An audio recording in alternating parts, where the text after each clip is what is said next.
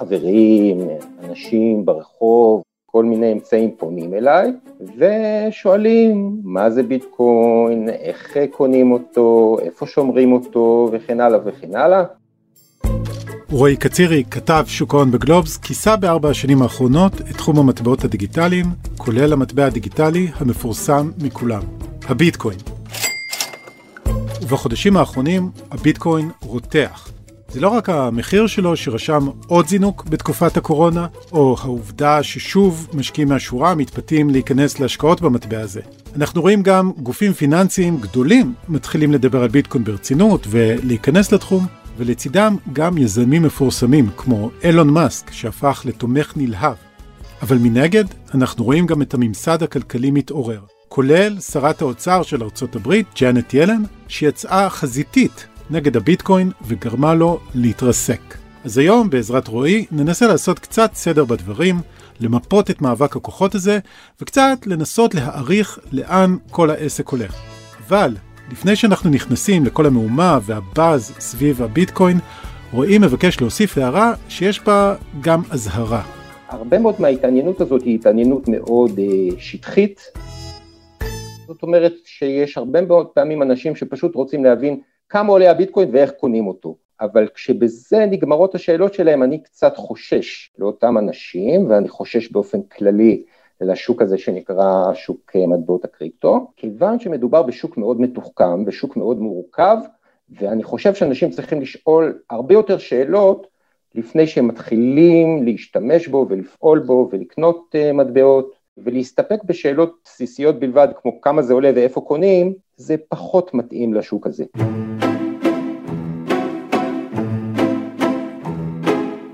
אוקיי, okay, אז תכף נגיע לדרמות של הביטקוין בחודשים האחרונים. אבל לטובת מי שהתחיל להתעניין בביטקוין ובכלל במטבעות דיגיטליים רק לאחרונה, כמה עובדות ממש על קצה המזלג. אז קודם כל, למרות שאנחנו מדברים על מטבעות דיגיטליים, הדמיון למטבע הוא בכל זאת מוגבל. אין כאן חתיכת מתכת שאפשר לשים בארנק, אלא תוכנה. ומי שיצר את התוכנה הזאת הוא מפתח תוכנה אלמוני שמסתתר תחת השם הבדוי סטושי נקמוטו, שבשלהי 2008 הציג לעולם מסמך ובו הוא מתאר מערכת מזומנים אלקטרונית. הטכנולוגיה של התוכנה הזאת, של הביטקוין, כוללת הצפנה שמאבטחת את המטבע הדיגיטלי, ומכאן הכינוי שאולי שמעתם, מטבע קריפטוגרפי, או מטבע קריפטו. ויש לביטקוין עוד תכונה, שהיא חלק ממה שנתן לו את האפיל שלו בתחילת הדרך. בניגוד למטבעות אחרים, הוא מבוזר. כלומר, אין גורם אחד מרכזי, מדינה או בנק מרכזי שעומדים מאחוריו. אם בכל זאת נדבר על המחיר של מטבע ביטקוין, אז כיום לקנות ביטקוין אחד עולה כ-50 אלף דולר. אבל רק ב-2011 שער הביטקוין חצה לראשונה את הדולר האחד, כלומר, תוך עשר שנים המחיר שלו עלה פי 50 אלף. עוד נחזור לעליות המחירים האלה. אבל מה שעוד קרה בשנה האחרונה הוא סימנים שהביטקוין, מה שהתחיל כפרויקט של מתכנת אלמוני עם שם בדוי, מתחיל להיכנס למיינסטרים. למשל טסלה, חברת המכוניות שהקים אילון מאסק, מכריזה שהיא נכנסת להשקעה בביטקוין בסכום של לא פחות ממיליארד וחצי דולר, וזה כבר הרבה כסף. אז ההכרזה הזאת של טסלה, שהיא לא חברת אה, פיננסים, כן? זה לא חברה שעוסקת בהשקעות בהכרח, אלא יצרנית רכב חשמלי, היא בהחלט הודעה חריגה בהיסטוריה של הביטקוין. עד היום אני לא זוכר חברה, ואני לא חושב שהייתה חברה מסוג כזה, שהיא חברה ציבורית נזכיר, חברה שהמניות שלה נסחרות אה, בבורסת נסדק, שהכריזה הכרזה מסוג כזה של השקעה עצומה בביטקוין, ובעצם אה, מה שבאה טסלה והכריזה, יש לנו עתודות מזומנים גדולות ואנחנו חושבים לנכון לשנות את מדיניות ההשקעה, לפיה אנחנו מקצים את המזומנים שלנו ואנחנו החלטנו להחזות חלק אה, לא קטן בהיקף של מיליארד וחצי דולר בחודש אחד בלבד ואנחנו עשויים להקצות עוד בהמשך ככה על פי אותה הודעה ברכישה של ביטקוין. ההודעה הזאת אה, באמת נפלה כרעם ביום בהיר על שוק הקריפטו בעקבות ההכרזה הזאת הביטקוין אה, זינק באופן מיידי באותו יום כבר בכמעט עשרה אחוז והמחיר הזה המשיך לעלות אחר כך. אין ספק שיש להכרזה הזאת אפקט אדיר, אבל טסלה היא לא הראשונה שעשתה את זה, יש חברה שנסחרת בארצות הברית שנקראת מיקרו אה, שהיא חברת תוכנה, עד היום היא כבר השקיעה סכום של יותר משניים וחצי מיליארד דולר ברכישת ביטקוין, זאת אומרת הרבה יותר ממה שהשקיעה טסלה. מעבר לכך רואים אה, עוד חברות שמדברות על האפשרות הזאת. אנחנו יכולים לומר שבסך הכל ההודעות של חברות כאלה, לצד חברות נוספות שדיברו על כך, כמו חברת פינטק גדולה שנקראת סקוואר, שנמצאת בשליטה של ג'ק דורסי, שהוא גם המייסד של טוויטר, הכרזות של גופי השקעות גדולים מאוד, קרנות השקעות גדולות מאוד בארצות הברית ובעולם, מ-JP מורגן דרך גולדמן זאקס ועד בלק רוק שמדברים על הקמה של אה, חדרי עסקאות בביטקוין והקצאה של כספי קרנות שלהם למטבעות דיגיטליים. זה חלק ממגמה ותופעה משמעותית שבה אני אומר וול סטריט מחבקת את הביטקוין ואת שוק הקריפטו. הם הולכים את זה כהשקעה, כלומר טסלה תחזיק אה, חלק מהכסף שלה בביטקוין, גם חברות אחרות, ובוול סטריט מתכוונים להשקיע בו או לאפשר לסחור בו, אנחנו מדברים על השקעות בינתיים. נכון, טסלה הוסיפה עוד דבר מעניין בדיווח שלה ואמרה שכחלק מהשינוי מדיניות שלה היא עשויה גם לאפשר תשלומי ביטקוין תמורת המוצרים שלה, כלומר תמורת הרכב החשמלי שהיא מוכרת והשירותים שהיא מספקת ללקוחות שלה.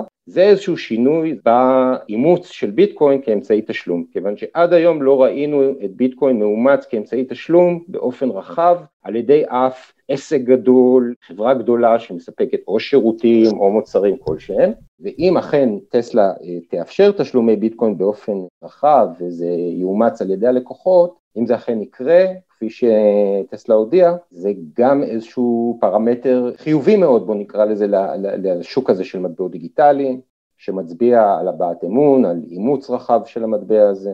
אוקיי, okay, וכל זה מתרחש אה, מעבר לים. צריך אולי אבל להזכיר שגם בישראל את הפסיקה של בית המשפט, שגם היא קצת מכניסה אותו יותר למיינסטרים אצלנו.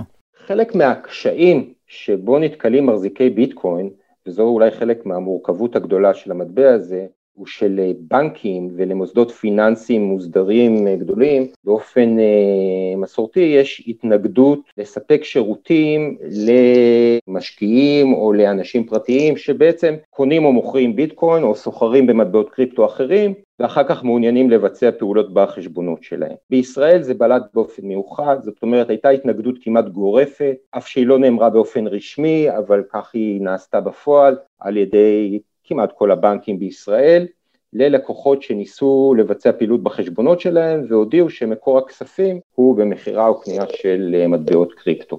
זה הגיע למבחן של בית המשפט, המבחן הזה כבר אה, הגיע גם לבית המשפט העליון נזכיר בפסיקה שניתנה בשנה שעברה וערעור בעצם על תביעה של אה, חברת ביטס אוף גולד נגד בנק לאומי, שם בית המשפט העליון קבע שהבנק חייב לספק שירות לחברה, זאת אומרת אה, הוא לא יכול להתנגד התנגדות גורפת לאפשר לחברה לבצע פעילות בחשבון רק בגלל שהיא חברה שעוסקת במסחר במטבעות קריפטו, אבל אה, העליון ציין באותה החלטה שזו איננה פסיקה תקדימית, כלומר היא לא בהכרח תחייב בנקים אחרים לאמץ את אותה מדיניות. מכיוון שבנק ישראל לא קבע מדיניות ברורה ואחידה לכל הבנקים, בעצם נותר לבנקים להחליט באופן עצמאי איך הם אה, מקבלים בקשה של לקוחות לבצע פעילות במקרה שהם באים עם כסף שמקורו בביטקוין או במטבעות דיגיטליים.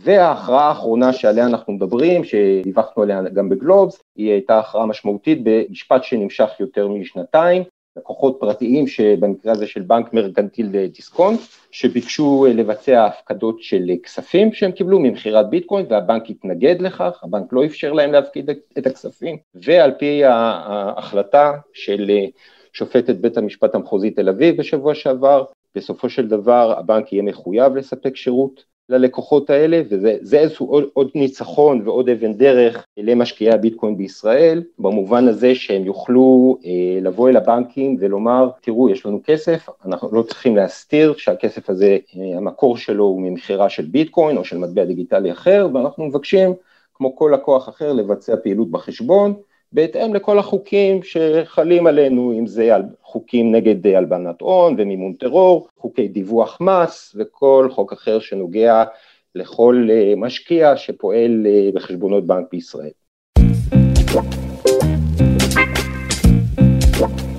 אבל לפני שבועיים קרה עוד משהו. ג'נט ילן, שרת האוצר האמריקאית שלפני כמה שנים סיימה את תפקידה כיו"ר הפדרל ריזרב והבנק המרכזי האמריקאי, וחוץ מזה היא כלכלנית מאוד נחשבת. היא נשאלת על אה, ביטקוין בכנס של הניו יורק טיימס, וזה מה שהיא אומרת. It's an extremely inefficient way of um, conducting transactions, and the amount of energy that's consumed in processing those transactions is staggering. ילן אומרת שביטקוין הוא בעצם דרך לא יעילה לבצע עסקאות, ושהוא גם מאוד בזבזני באנרגיה, בגלל כוח המחשוב שהוא צורך. הטענות של ילן הן אה, לא טענות חדשות. אגב, אני חושב שגם בתקופתה בפדרל רזרב היו לה הערות אה, דומות ביחס לביטקוין כשהיא נשאלה לגבי מטבעות קריפטו. עכשיו, החישוב עד כמה ביטקוין הוא בזבזני מבחינה אנרגטית הוא לא כל כך פשוט. ביטקוין, כמו שציינו קודם, מטבע דיגיטלי, אבל התוכנה הזאת שנקראת ביטקוין, כדי אה, שכל הרשת הזאת תפעל, בעצם יושבת עשרות אלפי ומאות אלפי מחשבים היום ברחבי העולם, שמחוברים ברשת. אם אה, ניקח את נתוני Digiconomist, שזה אתר שאני בדרך כלל סומך עליו, הוא אומר שצריכת האנרגיה של כל רשת הביטקוין היום שקולה לצריכת האנרגיה של כל מדינה צ'ילה. והוא אומר שטביעת הרגל הפחמנית של כל רשת הביטקוין שקולה לזו של כל מדינת אה, ניו זילנד. ואם ישוו את כמות הפסולת האלקטרונית שמייצרת רשת הביטקוין, היא שקולה לזו שמייצרת כל מדינת לוקסמבורג.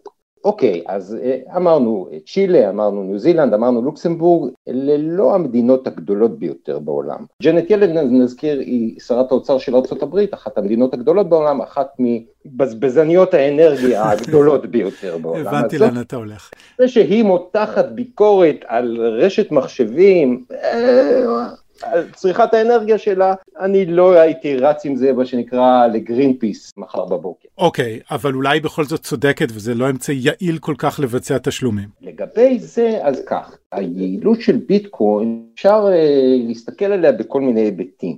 יש לביטקוין יעילות גבוהה במובן של מהירות ביצוע העסקה, ומדובר על עסקאות uh, דיגיטליות שנעשות בתוך שניות, uh, mm-hmm. משתמשים בכל רחבי העולם. מהבחינה הזאת זאת יעילות גבוהה מאוד, זאת אומרת אם נשווה אותה לדוגמה לפעולה שמתבצעת בכרטיס אשראי או להעברה בנקאית. אבל אם מודדים את אה, כמות המחשוב או את צריכת האנרגיה או פרמטרים מהסוג הזה לצורך ביצוע של העברה בביטקוין, אז באמת אפשר להיכנס לוויכוח לגבי עד כמה זה יעיל יותר או יעיל פחות. אבל בהתחשב שמדובר באמצעי שהוא מבוזר, לא נשלט על ידי אף גוף מרכזי ולא אה, על ידי חברה מסוימת, וכל מי שפעיל בעצם זה גופים שעושים זאת מבחירתם, כן, באופן וולונטרי ולא על ידי אה, חוק כלשהו או על פי תקנות או כללים כלשהם, אז אה, למי נבוא בתלונה על כך? אין לנו על מי להתלונן, אלא להחליט אם אנחנו רוצים להשתמש בביטקוין או לא. אני הייתי משאיר את השאלה האם הוא יעיל יותר או פחות בהשוואה לאמצעי תשלום אחרים, לכל אחד ואחד שיחליט לעצמו. But it is a highly speculative asset and I think people should beware it can be extremely volatile and I do worry about potential losses that investors in it could suffer. אבל ילן אמרה עוד משהו, שהביטקוין הוא גם לא אמצעי טוב לשמירת ערך, שזה אמור להיות אחד התפקידים של כסף. אה, אתה יודע, אנחנו מחזיקים שקלים בחשבון הבנק, ואנחנו יודעים שהם ישמרו על הערך שלהם, בטח בטווח הקצר. והאמת שההתבטאות הזאת של ילן הייתה מין נבואה כזאת שמגשימה את עצמה, כי כשמסתכלים על מה קרה לביטקוין בימים אחרי הראיון שלה, רואים שהערך שלו צנח ממש בפראות, ואז הוא עלה, ואז הוא שוב ירד. כלומר, הוא מה שנקרא אה, מאוד תנודתי, ו- וזה גורם לביטקוין באמת להזכיר יותר מין איזה כלי השקעה, אולי כלי השקעה ספקולטיבי, יותר מאשר איזה מטבע יציב. חשוב לי מאוד להדגיש שאני מסכים עם הקביעה שביטקוין הוא תנודתי מאוד במחיר שלו. אה, וכאן אנחנו צריכים לשאול מהו המחיר שלו ואיך הוא נקבע. המחיר של ביטקוין, המחיר הדולרי, הוא לא משהו מובן מאליו, מכיוון שמדובר במטבע שלא נשלט על ידי גוף מרכזי, לא נשלט על ידי בנקים או על ידי אף גוף אחר. בעצם הוא תלוי בביקוש והיצע גלובלי, מאות אלפי או מיליוני משתמשים בעולם, שעושים זאת באמצעות מאות פלטפורמות, אה, זירות מסחר, בורסות קריפטו, ארנקים, דיג, ארנקים דיגיטליים וכיוצא באלה, ובכל הפלטפורמות האלה המחיר נקבע בסופו של דבר על פי ביקוש והיצע נכון לאותו רגע. אז היום זה 49 אלף דולר, לפני עשר שנים זה היה דולר אחד. אה, האם זה יחזור ויהיה שוב פעם דולר? בהחלט ייתכן. והאם באותה מידה אה, זה יזנק אה, עשרות מונים? גם זה בהחלט ייתכן. והאם זה יכול לקרות בפרק זמן קצר? ההיסטוריה מוכיחה שזה בהחלט אפשרי. אנחנו ראינו זינוקים פראיים וגם צניחות פראיות של הביטקוין בתוך פרקי זמן קצרים של שעות או ימים או שבועות בודדים. לכן אני מסכים עם הקביעה שכנכס להשקעה ביטקוין כרוך בסיכון גבוה. ובהיבט הזה, כשרגולטורים בעולם, כמו שרת האוצר של ארה"ב וכמו רגולטורים אחרים מזהירים מפניו, אז אני חושב שלאזהרה הזאת בהחלט יש מקום. לכן אני חושב שבתחילת השיחה שלנו, כשסיפרתי לך על כך שאנשים שואלים אותי על הביטקוין, ואני אומר, אני לא רוצה שיסתפקו רק בשאלה כמה זה עולה ואיפה קונים, אני כאן בהחלט במקום של להזהיר ולומר, ביטקוין הוא כן נכס מעניין, הוא כן אפיק השקעה מעניין, אבל צריך לשאול הרבה מאוד שאלות לפני שמחליטים ללכת אליו. ובמובן הזה אני חושב שהאמירה של רגולטורים כמו ילן היא נכונה.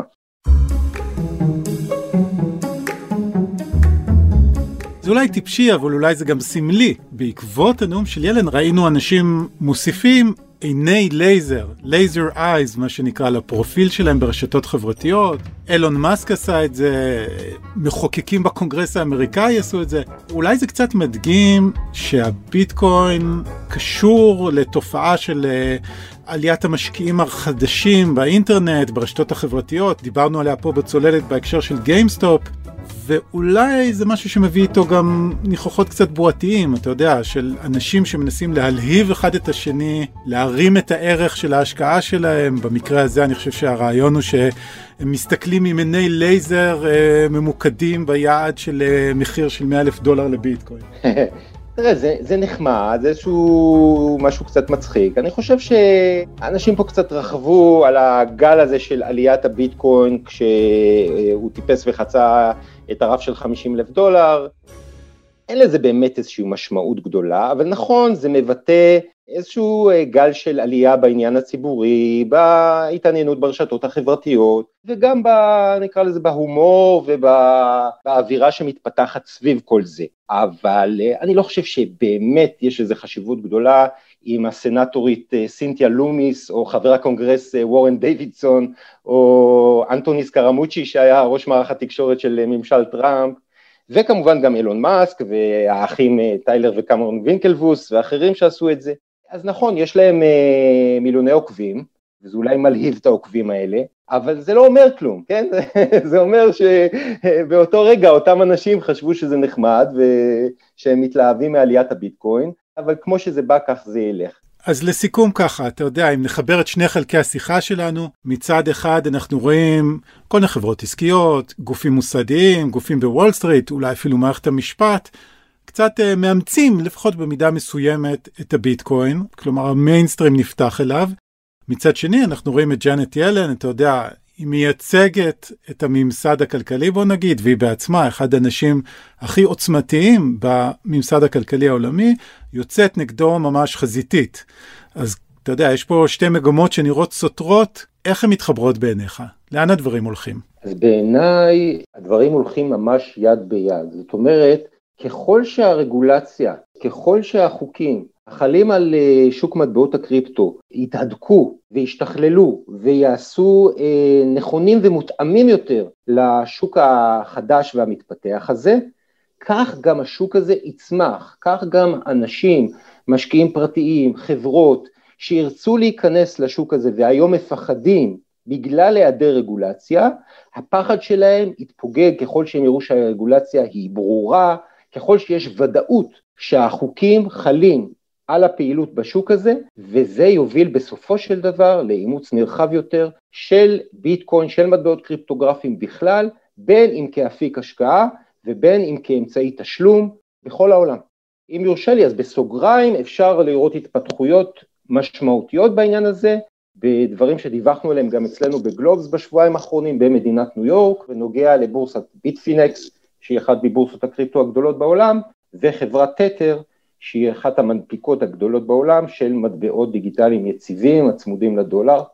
ההכרעות האלה במדינת ניו יורק, גם ההכרזות כמו של ג'נט ילן ושל רגולטורים אחרים בעולם, גם ב-OECD וגם במדינות אחרות בעולם, בהחלט אנחנו רואים התקדמות בהכלה של רגולציה על שוק מטבעות הקריפטו, ולדעתי זה רק יתרום להתפתחות השוק הזה ולאימוץ יותר נרחב שלו. אז בעצם כשהרגולטורים אומרים אנחנו שמים עליכם עין ונכניס אתכם לתלם, זה עשוי להיות בעיניך דווקא מה שיאפשר את האימוץ הנרחב יותר של המטבעות האלה. נכון, נכון, זה גם ינקה את השוק מגורמים שאינם פועלים על פי חוק, בין אם אלה עבריינים, בין אם אלה אנשים שמנסים לעשות רווח או ניצול של אי החלת הרגולציה על השוק הזה, ויחזק את אותם גורמים שרוצים לפעול אה, על פי חוק ובאופן לגיטימי על פי הרגולציה. אפשר לראות את אה, בורסת הקריפטו הגדולה ביותר בארצות הברית, קוינבייס, בימים האלה נערכת להפיכתה לחברה ציבורית. אני חושב שזו דוגמה מצוינת לתהליך הזה. טוב, אז אנחנו נמשיך לעקוב אחרי כל ההתפתחויות האלה עם עיני לייזר.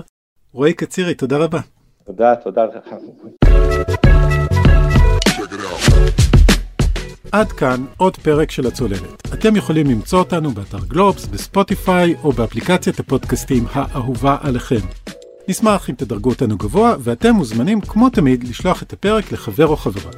לפני שניפרד, אם פספסתם, בשבוע שעבר הילה וייסברג אירחה כאן את כתבנו מעבר לים, אסף אוני, שסיפר לנו על אוסטרליה, שיצא למאבק נגד פייסבוק וגוגל, ודיברנו כאן גם עם אלה לוי ויינריב, כתבת האוצר של גלובס, על השאלה שמעסיקה לא מעט ישראלים. מה יהיה עם החל"ת? שווה לבדוק. ואם אתם רוצים לשמוע עוד על ביטקוין, חפשו את הפודקאסט קטע כלכלי מבית גלובס. דוקטור אושי שוהם קראוס מסביר בשלושה פרקים קצרים ותמציתיים איך הפך הביטקוין לזהב הדיגיטלי. את הפרק ערך רון טוביה, תודה להילה וייסברג ושלומית רביד מצוות הצוללת, אני אורי פסובסקי, ניפגש בפעם הבאה, ביי.